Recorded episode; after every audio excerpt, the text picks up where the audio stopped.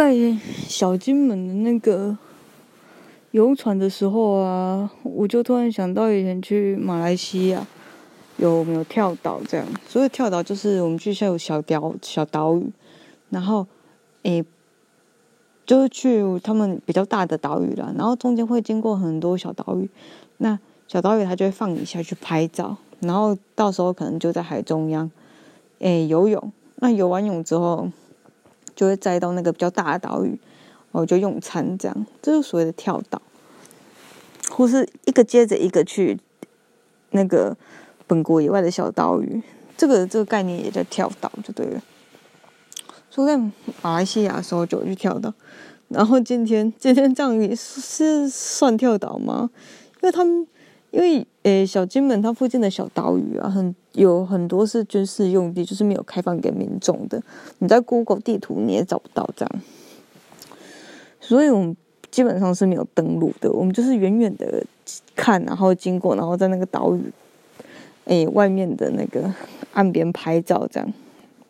没有上岛。我在想说，天哪，哪一天这个台海两岸真的统一的话。这里是一个超大的观光景点，因为小小岛屿就是你可以一个玩过一个就好玩啊。说真的，就真的蛮好玩的。嗯，甚至是小小的探险吧，然后可以让你坐游轮这样。然后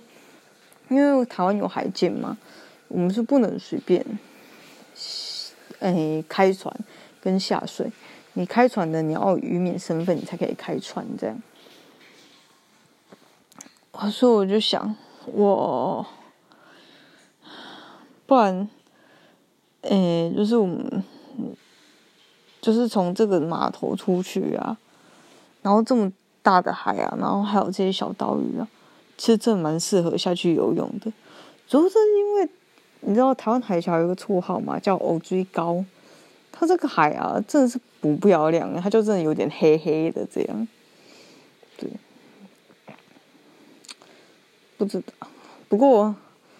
当然，小金门还有一个很大的问题啊，因为这是两岸征战时期的一个针锋相对点嘛，所以就会变得啊，小金门有埋那个地雷，所以我就不敢去小金门登陆这样，所以我安排的行程只有坐船去小金门的岛外围绕绕而已，对。